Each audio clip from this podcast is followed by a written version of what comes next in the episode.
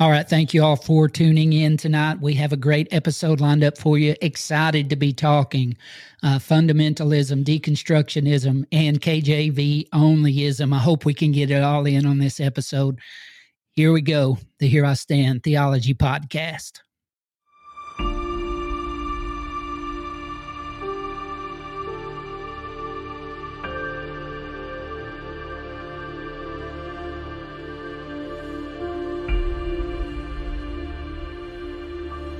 Here I stand.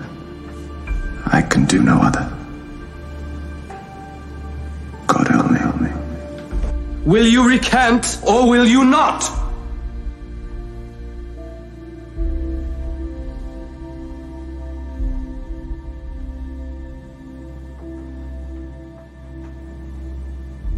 Since your majesty and your lordships desire a simple reply, I will answer.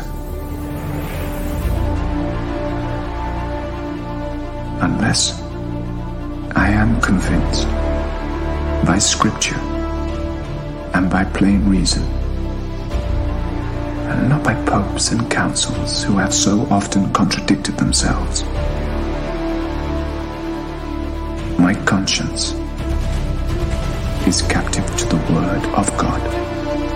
To go against conscience is neither right nor safe.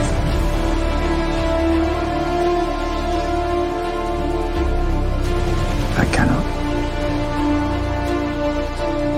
and I will not, recant. Here I stand, I stand. I can do no, I can do no other. God help me, God help me, help me.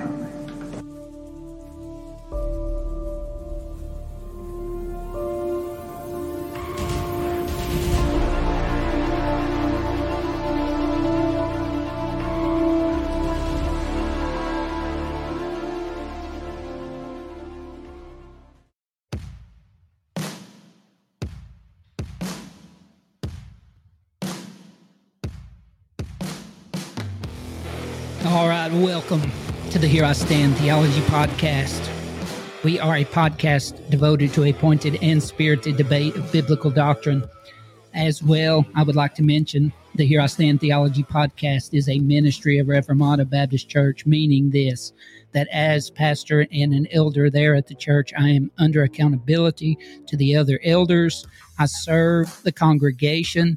And so everything that we do and say here ought to be a good representation of biblical conduct. Our conversation ought to reflect reflect that which glorifies Christ. So in that event, if there are any issues, any concerns, if we get out of line in any way, un, if we are in any way unbiblical in the doctrine and the truth that we're speaking,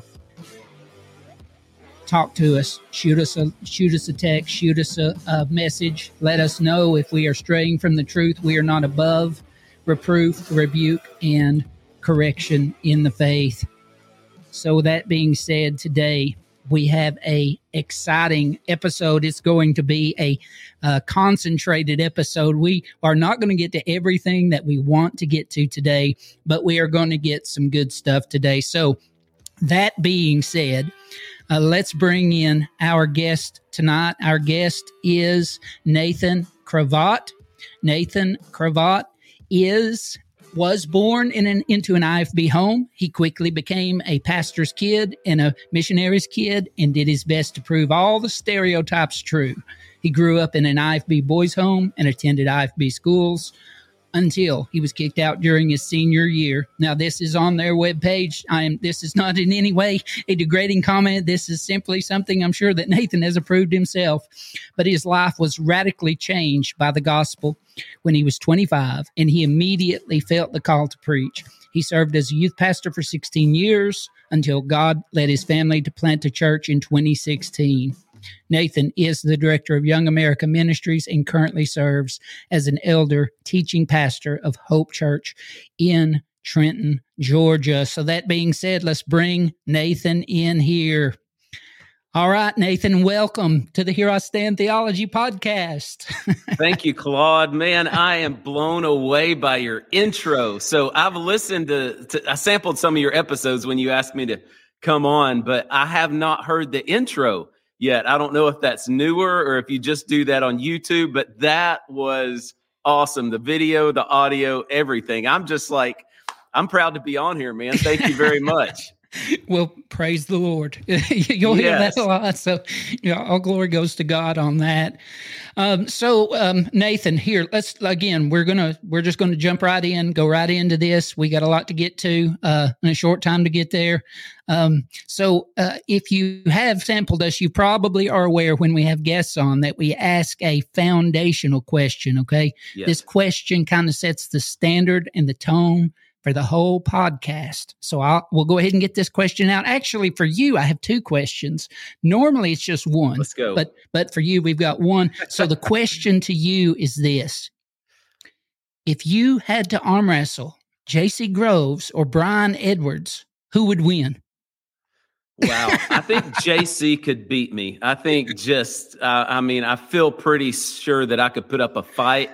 And I would be very happy if I could beat him, but I think I think J C could beat me. Brian's been a little sickly the last few weeks, so I think I could probably take Brian right now in an arm wrestling. I wouldn't want to fight with Brian, but arm wrestling, yeah, I think I would I would try to take him. But J C would slam me. I just have no doubt whatsoever. So would you kick him in the shin underneath the table to get an advantage? Whatever I would have to do, I exactly. would I would probably throw something at him or distract him or yeah. Ask him a theology question, and then, yeah, yeah, definitely. Yeah. yeah. All is fair in love and war. That's exactly right. So the next question, okay? This is, you probably get this all the time, but I'm going to ask this anyway. I haven't heard anybody ask you, but I, I think you okay. should get this if you're not already getting this. So watch your screen. Here's the question. Have these two guys ever been seen in the same room at the same time? The answer to that question is no. And you can interpret that. You can do your hermeneutical methods. You can interpret that any way you feel fit. Thank you. That was a great answer. That was a great answer because I'd already I'd already planned to to guide you into that anyway. So yeah. So do you get that a lot? I do not. Actually, almost everybody that I meet and talk to for the you know first time tell me I look like somebody.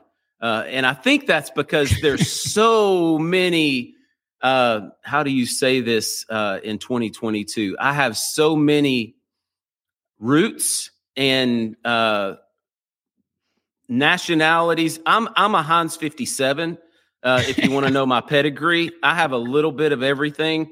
I would tell you what my grandmother said we are, but that's not suitable for the air. Basically, a cleaned up version. We're a little bit of everything, and Italian, uh, uh, Spanish, uh, Irish, all, uh, American, Native American, all sorts of things. So, yeah, I think there's a little bit of everything in me, and that's why I probably look like somebody to everyone.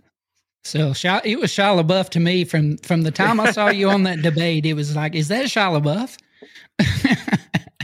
Well, thank you. I, th- I think that's. Uh, I think I think I could definitely beat him in an arm wrestling match if we could ever manage to get the two of us into a room. But I don't think that's going to happen. Oh yeah, yeah. So well, obviously. So so here's just a sample of, of some of your work. Then, since you're um, not, you are or are not taking credit for being him. This is this is. A word of encouragement. Do it! Just do it! I love that. I like that, man. Motivation for a new year. Come on, twenty twenty-two. All right. So, um, uh, so have you, um, So uh, let's just start here then. Uh, j- share with us. I know I read a little bit of your bio there from your webpage. Uh, just share with us a little bit about you, how you came to saving faith in Christ. Yeah, gladly. Thank you for the opportunity to do that. Uh, I do want to back up just a little bit and tell you that I need to update my bio because I've been in Anderson, South Carolina as the associate pastor and youth pastor of Gospel Light Church. and I've been here since April. So I've had over nine months to update that. And I actually thought I did. So I kind of want to blame it on somebody else, but I, I need to take credit for it. So I need to update that bio, but everything else is true up to that point. And uh, after four and a half years, the Lord led us away from the church that we planted. We were able to transition it over to uh, the elder team that was there, three other elders, and they just brought another one on. And the church one hundred percent uh, voted in one of the elders as a teaching, the lead teaching elder. So God's hand was just all over that, man. I, I'm so proud of that church, so proud of them. God created me as a pioneer, and um, I'm I'm not scared to start something. I'm not scared to move out, but God has not equipped me yet. I'm working on it, but so far God has not uh, blessed me naturally with a whole lot of administrative skills and organizational skills. A pioneer just gets out and gets the job done and makes something happen. And that's my strength. Now, here in Anderson, I am trying to become a little bit better uh, and get some of those rough edges knocked off. And my my uh, lead pastor here, Chad Gamble, is is working with me, and uh, y'all pray for him because because I'm growing. But yeah, we're we're glad to be here in Anderson. My family loves it. Um, my oldest son, I have four children, uh, and my oldest son is an adult. He has he's twenty-five years old, twenty-six years old almost. And he has moved out. He graduated with his master's degree and uh, is living in uh, Nashville, Tennessee. And I guess that's pretty close to you, right? You're, you're yeah, in Tennessee three or somewhere, four hours. Aren't you? Yeah. I'm yeah. Knoxville. Okay. So I'm in East Tennessee. Yeah. So, yeah. Okay. Well, he loves your football team. So so there you go. Go Vols for my son, Austin. So uh, I'm an Alabama uh, fan, so I might have to bleep that out. Man, I'm sorry. sorry. I'm a Florida State fan, so we're just going to be all mixed up today. So they let you guys live in Knoxville? Yes. I, I would have thought you'd had to do a survey or something to purchase property there. Yeah, yeah. It's especially hard on the church because during football season, you know, at, right after prayer, we say amen, and then we need to say roll tide. So, oh, absolutely. Yeah, you just you're compelled to do that. So. Yeah. So anyway, my son is is living there, and my three daughters moved here with us to Anderson, and uh, I've been married to Carrie, my beautiful wife, for uh, coming up on twenty-six years. And uh, man, God has been so good to us. We were two kids that knew almost nothing when we got married. We both thought we were Christians, and we were really just playing games. We've been raised in the church, and and under we knew a lot about God and about church and theology, but didn't really know God personally. So, uh, you know, I'll, I'll start my testimony there and try to keep it brief. Uh, we, we were married right out of high school, and uh, I was raised as a preacher's kid, uh, came up in independent fundamental Baptist circles, camp meeting circles, King James only circles. And my wife, bless her little heart, was uh, raised in the Nazarene church. And she had just never heard of anything like what she was about to encounter when I took her to church with me for the very first time. Man, she literally looked at me at church and said, "Why is he screaming?" And I was like, uh, I guess that's just how we do it, um, you know, with the Baptists, and kind of made a joke yeah. about it. And then about halfway through, he started using inappropriate language. And uh, she was just like, "Is this a joke?" And I was like, you know, uh, yeah, I think maybe, but no, it's not. And um, I don't want to repeat what he said, but he was, you know, very comfortable in talking about other uh, other other people groups and and things yeah. like that. And just just kind of a, a backwoods uh, comedy. as as you you would say, about people of different nationalities, and it just wasn't really funny. But I was raised in in that type of environment, the camp yeah. meeting environment. You can just about get away with saying anything. Yeah. And the the worse it is, the more shock jock value, then, you know, the yeah. louder the amens are going to be. And in, in the camp meeting circles, that's what it's all about, how many amens you can get. As you probably saw from the debate. I mean, come on. Yeah. Yeah. Have you ever seen an amen section? Just be just be honest with me.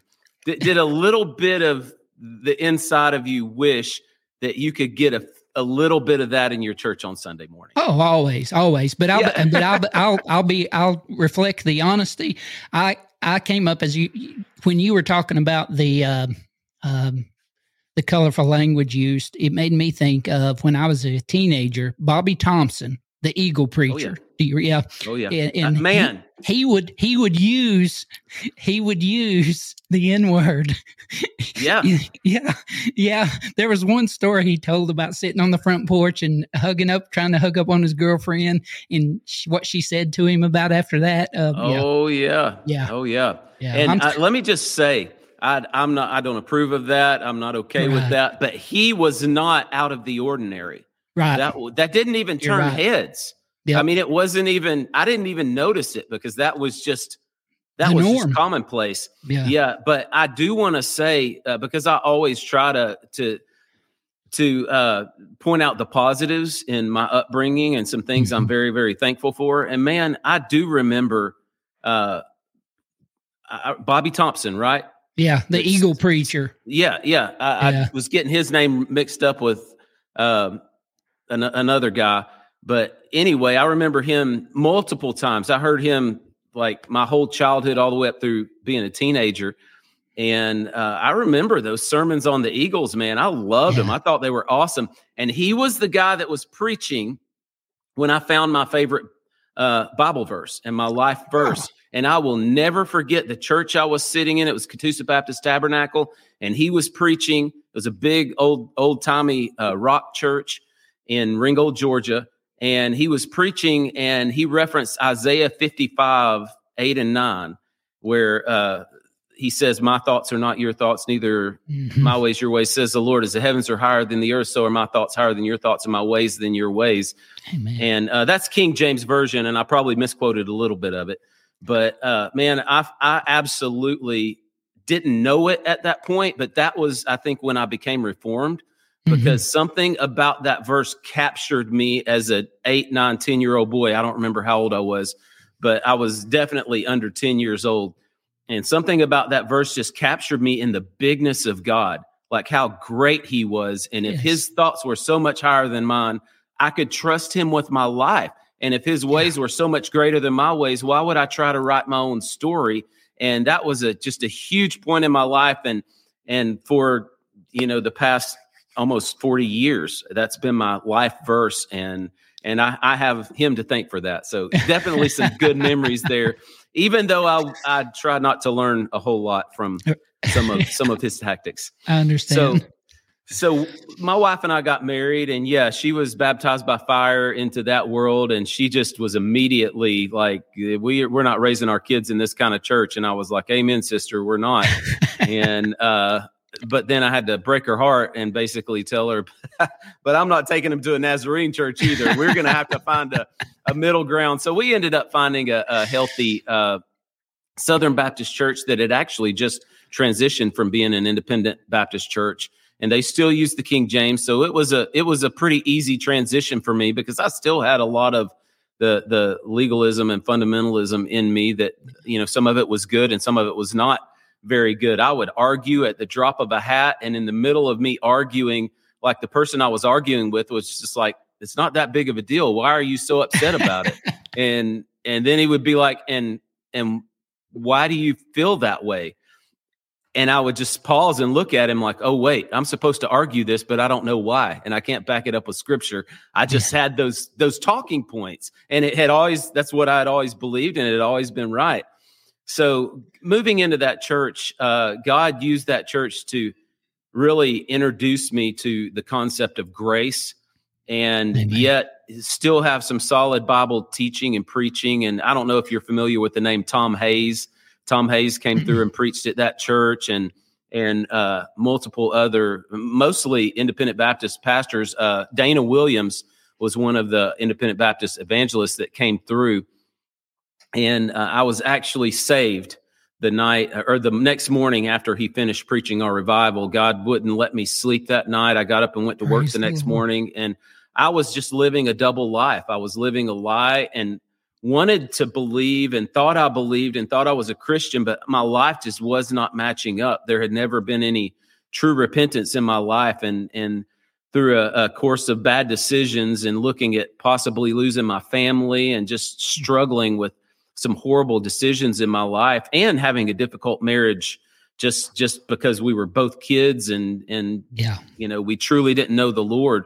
Um, I came to a breaking point uh, that next morning after that revival service ended on a Wednesday night, and uh, God just met me in the garage on a construction site, and I, I couldn't work. Nobody else showed up that day. I was on this construction site all by myself, and I tried to work for about ten minutes, and I just was crying. And uh, I took my tool belt off, went and got my Bible out of my truck, sat down in the garage and said, God, I'm not leaving until you do something in my life. I need you. And um, that was where I finally repented of my sins and said, God, here's my life. It's a blank slate. Please, you do something for me. It wasn't, okay, I'm going to do this. Right. It was, God, you save me. I need help. I'm calling out on you. I've made a mess of my life. I'm ready to do it your way. And yeah. that was where everything changed. And yeah, like you said, immediately felt the call to preach. And it happened in the middle of a prayer. I don't really believe philosophically or theologically and prophetic praying, but yeah. something happened while I was praying. Mm-hmm. And I know I'm making you un- uncomfortable. I'm doing it on purpose. All your you, listeners are out there are like, whoa, what's happening? You're not making me but, uncomfortable at okay, all, brother. Believe okay. me, we are, we're on the same wavelength. Yeah. So I was praying exactly. and just like trying to be like, Lord, you know, I need this. Lord, please do this. Please do this. And then out of my mouth, I hear these words, Lord, I want to do what my dad did. And my dad worked with youth and children's mm-hmm. homes. And, and when I said that, I like stopped because it shocked me. And I was like, what, what was that? Like, it was, it was almost like it wasn't my voice speaking. And, uh, uh, it was, it was strange. Uh, uh, probably six months before that, a visiting pastor who was very influential in my life had stopped in the middle of his sermon or, or at the beginning of his sermon after he read his text. And he just stopped and just looked out at the audience for a, you know, maybe thirty seconds. And uh, everybody was like, okay, what's happening? He was an older, very much seventy plus year old gentleman and loved this guy. John Paul Parker was his name, pastored for over fifty years all around Somerville, Georgia, Lafayette, Georgia, that area. And yes, that is how they pronounce it, Lafayette, Georgia. And uh, for everybody listening out there. And uh, he was preaching and he just paused. And after it felt like twenty, thirty seconds, he just looked at me. I was on the second or third row and he said, Nathan, come up here. And he called me boy. He said, Nathan, come up here, boy. And I was yeah. like, okay. So I walked up and he just stopped and he just started crying, put his hands on my shoulders. I'm not even saved yet at this point, looking yeah. back. And uh, just puts his hands on my shoulders and just starts shaking and weeping. And he said, God has a call on your life. He's going to use you to preach the gospel. And he just... call it what you want to. It felt yeah. like he was prophesying over me in the in yeah. the power of the Holy Spirit. And it absolutely shook me up and rocked my world. And I wrote it in my, I have a whole page in the back of my Bible, still have that Bible where God just shook, shook me in that moment. And then eventually came to faith. And then God just put me in this whirlwind where it, it almost feels like, you know, he made me run through a gauntlet the first fifteen years of ministry and marriage. And, and it was tough and it, it, It seems like all of hell and Satan tried to do everything to get me out of the ministry and destroy my marriage. And God was faithful, man. He was so, so faithful. And, and through all that time, I had to had that whole pendulum swing from legalism to liberalism yeah. to, you know, I yeah. was, I was flirting with the whole emergent movement because it looked cool to a young twenty-one year old guy, and yeah. praise the Lord for Kevin DeYoung and and his buddy, I forget his name, that wrote the book, Why We're Not Emergent.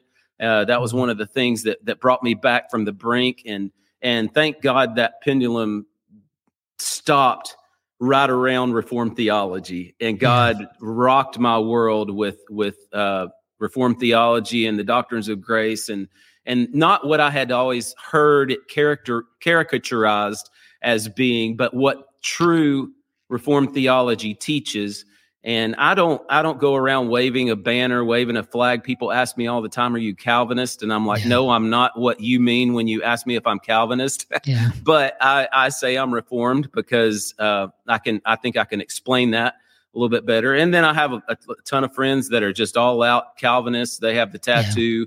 They they have the Luther beer, and they're they're you know wide open, and I'm yeah. I'm fine with that too. But the, God has put me in a unique position where I've been able to influence people on both sides. But the the im- influence in my life from Reformed theology, from guys like John MacArthur, before I even knew he was Reformed and yeah. Calvinistic, to discovering John Piper through his biography series, to uh, starting to read R C Sproul and all yeah. that, man, God just just rocked my world. This little fundamentalist Baptist heart of mine, he rocked it with yeah. the gospel.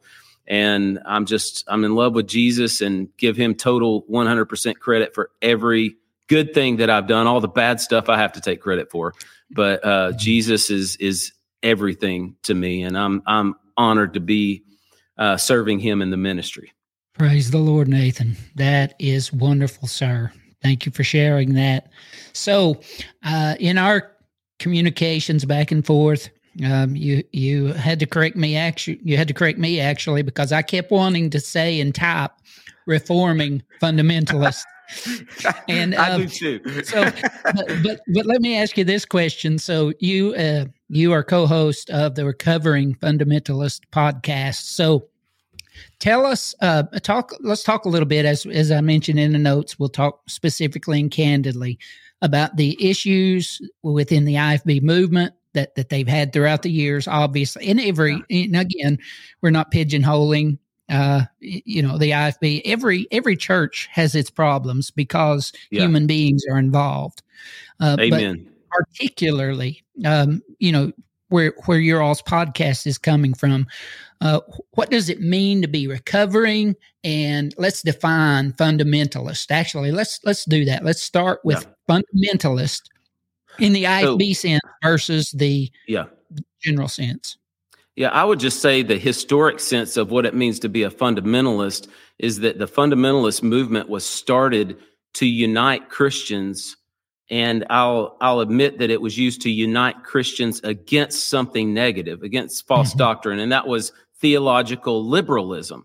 Yes. But it was a uniting effort that was trying to bring Uh, people together across denominations. That's right. And uh, it was uh, completely an interdenominational uh, movement, and there were different Bible versions that were used. It was just yes. to unite people around the five fundamentals, the inerrancy of the word, and I could normally list them out. My mind's going blank right now, but there are five historic fundamentals that, that mm-hmm. people had to affirm to be a, a solid Christian.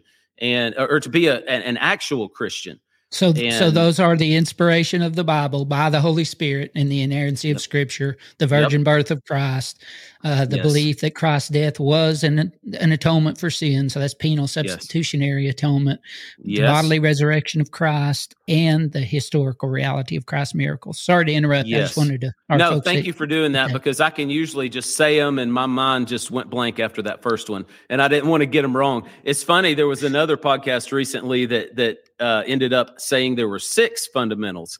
And it's funny because they were kind of speaking out against us, and they, they didn't even realize how many fundamentals there were in, in the fundamentalist movement. But that, that's that's tip, typical. And, hey, we all make mistakes. I just reduced it to one, so I, I can't really say anything about them.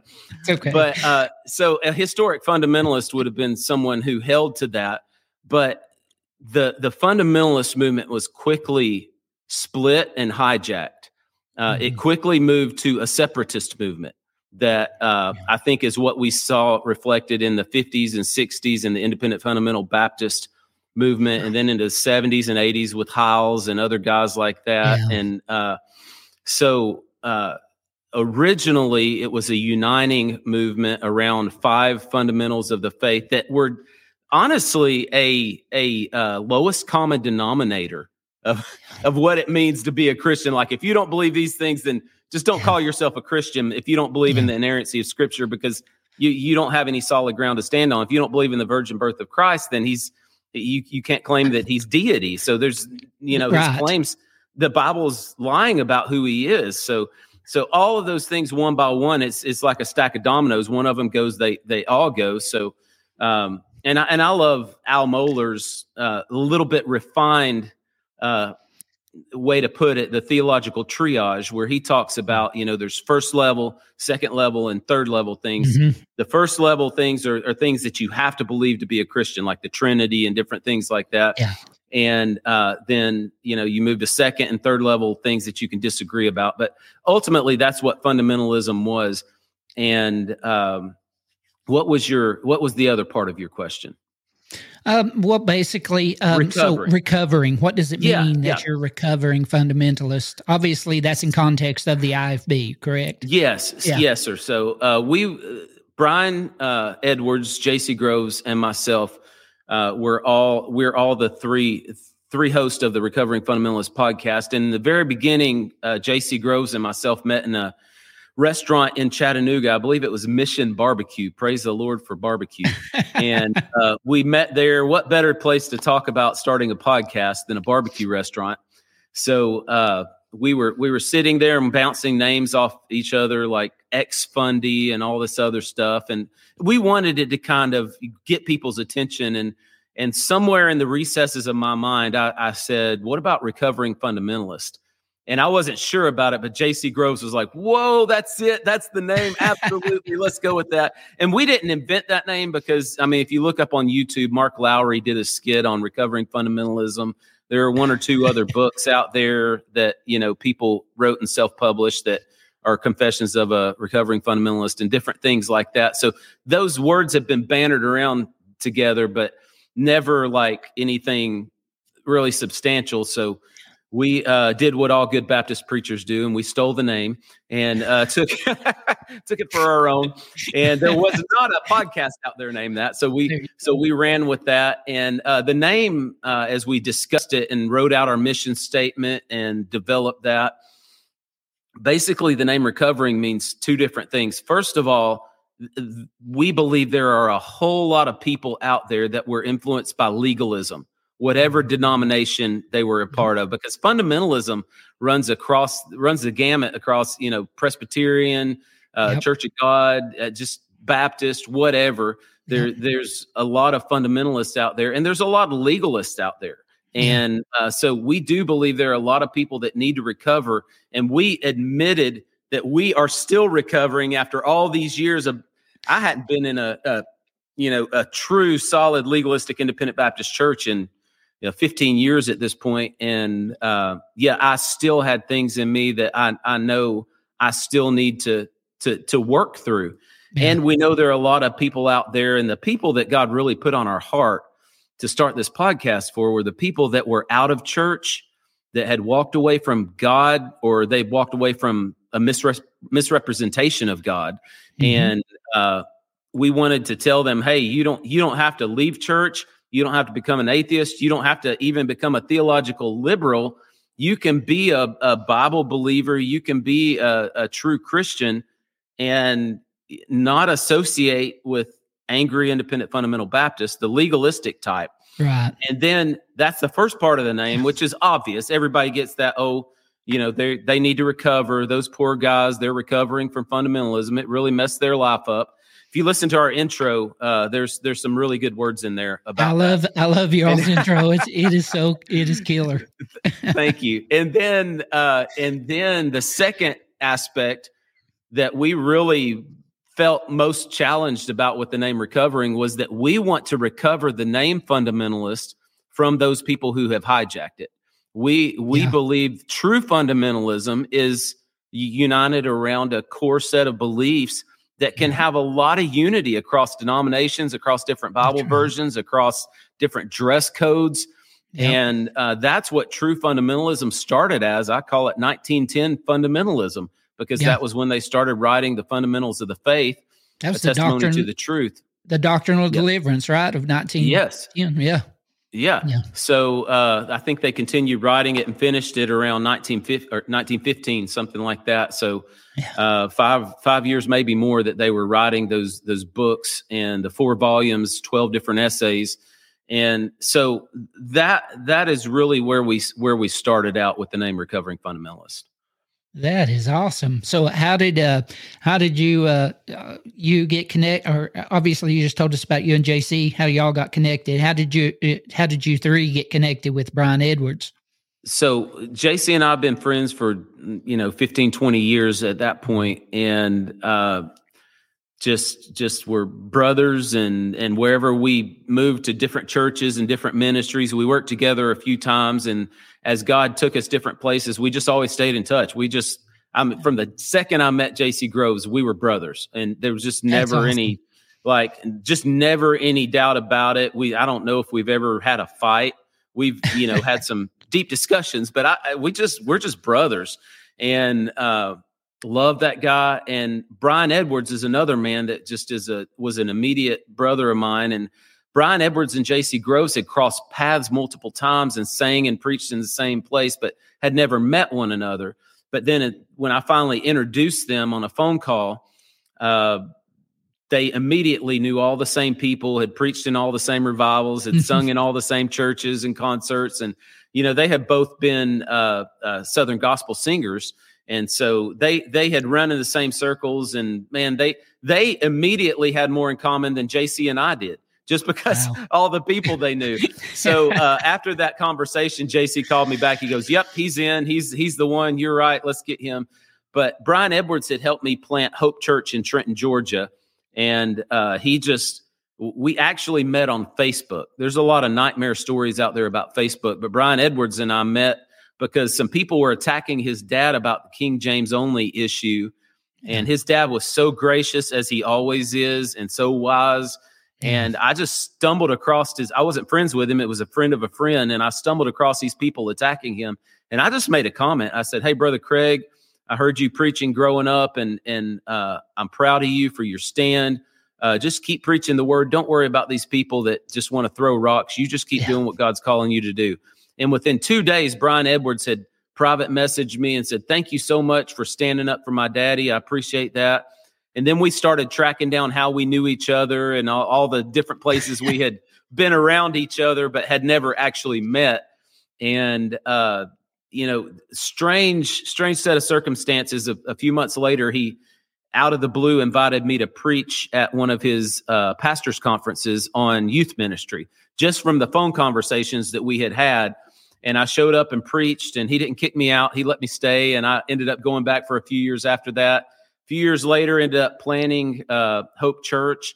And the church I'm at now, I actually met Chad Gamble, the pastor, the founding and planning pastor of this church, at one of Brian Edwards' Uplift conferences. I think it was the very first one that I spoke wow. at. So the Lord moves in mysterious ways. And, Amen. you know, uh, Brian Edwards, J C. Groves, and Nathan Cravatt, we uh, have caused quite a stir, and people either love us or hate us.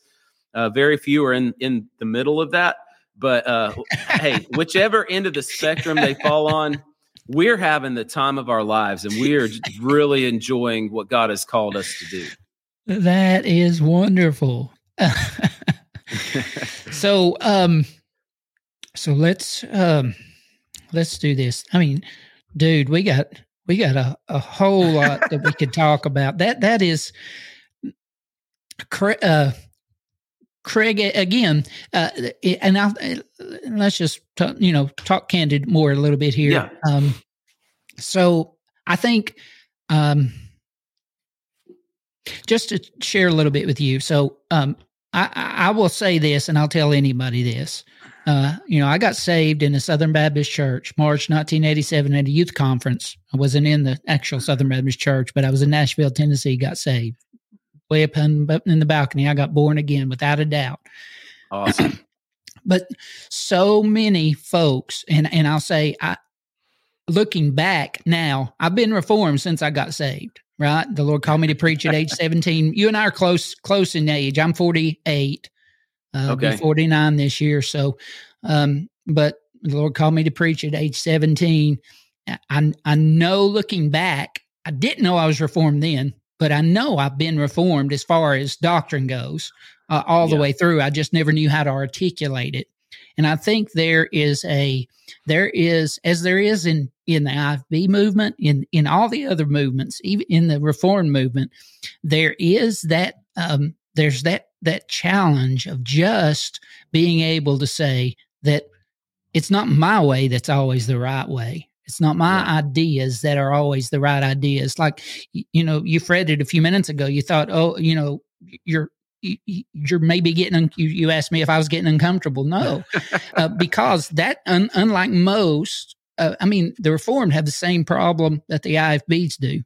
They go, oh, yeah. they, they go over into the ditch of legalism, uh, or they go off into the other ditch of hyper Calvinism or hyper Reformed, right?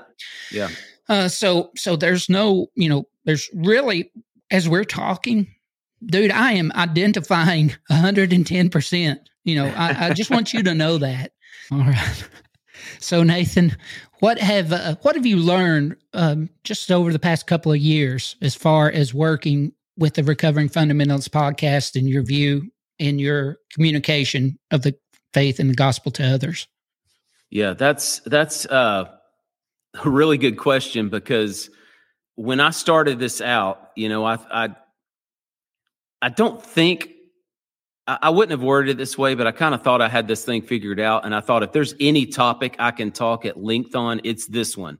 But man, mm-hmm. God has taught me so much in the last two years about some of the legalism and the fundamentalism, the negative side of fundamentalism still in me, mm-hmm. that, uh, you know, I just was was not gracious enough to a lot of the people. And man, I have met so many good, solid, independent, fundamental Baptists that have sent me private messages, that have emailed me, and that have said, hey, man, we agree on more than we disagree on, and I'm thankful for what you're doing. And most of them tell me I would get in trouble if anybody knew I was sending you this message. But uh, we've had, I've had lunch, breakfast, dinner, e- exchanged emails, long phone calls with, I'm I'm talking hundreds of pastors over the past two years that understand where I'm coming from, but they're yeah. still in the I F B world. And uh, one of the best experiences I had with that, which was really a turning point for me, was I woke up one morning and someone sent me, uh, this happens almost every day, someone sent me an, an email or a link to a guy who wrote an article on Twitter that said, why I'm not a recovering fundamentalist. And I was like, oh boy, here we go. So I opened it up and started reading it. And, you know, I'm just got my guns cocked. Yeah. I'm ready to go start firing back. And as I started reading that, I was just like, man, this guy is very gracious. He makes a lot mm-hmm. of really good points. And I can talk to a guy like this. So I, I just commented on it. And his name was Dave Young. And I said, Dave, thank you for your very kind and truthful Uh, article that you wrote, and uh, we would love to have you on the podcast to discuss why you're not a recovering fundamentalist. And he graciously agreed to come on, and it was one of my favorite to this day, one of my favorite episodes. And uh, I do say that about multiple episodes, and uh, everybody makes fun of me for that. But everything's my favorite, whatever I'm doing right now, my favorite meal. So uh, this is my favorite podcast at the moment. After your intro, it, it really is up close to the top of the list. That was awesome. But uh, yeah, he he did a great job, and he challenged us on, you know, broad brushing people and stuff like mm-hmm. that. And I think that was a turning point in our in our ministry where we started being like, yeah, there there are a lot of legalistic, independent, fundamental Baptist yeah. churches, but there are a lot of them that that are balanced, that are healthy, that are trying to be healthy. And you know, I don't I don't know. We know there are no perfect churches. There are no perfect pastors. So uh, we may have different things that that you know we we our our strengths and different weaknesses. But God has shown me that there are a lot of faithful brothers in the Independent Baptist Church, and man, I'm thankful for a thousand and one things that God blessed my life with growing up in Independent Fundamental Baptist churches. Now there are a lot of things that I'm not I'm not afraid to back down on, and I'm willing to take a stand against out of context preaching, yes, uh, non nonsense, uh, conspiracy theories about Bible versions. I'm yeah. willing to stand against that. Uh, man-made uh, standards that can't be backed up by Scripture. I'm willing to stand yeah. against that. I, I'm willing to stand against, uh, you know, just twisting the Scripture to m- make it mean anything you want to, and playing fast and loose with Scripture and interpreting it wrongly. I, I'll stand against those things, and I'll speak against those things.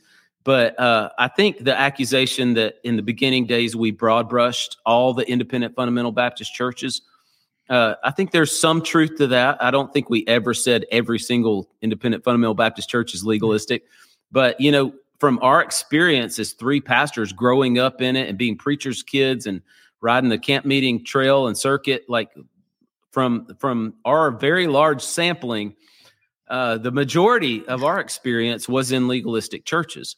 And, you know, I'm also very, very thankful for my parents. My parents are the real deal. They love Jesus. Praise the Lord. And uh, they have been faithfully in ministry over forty years.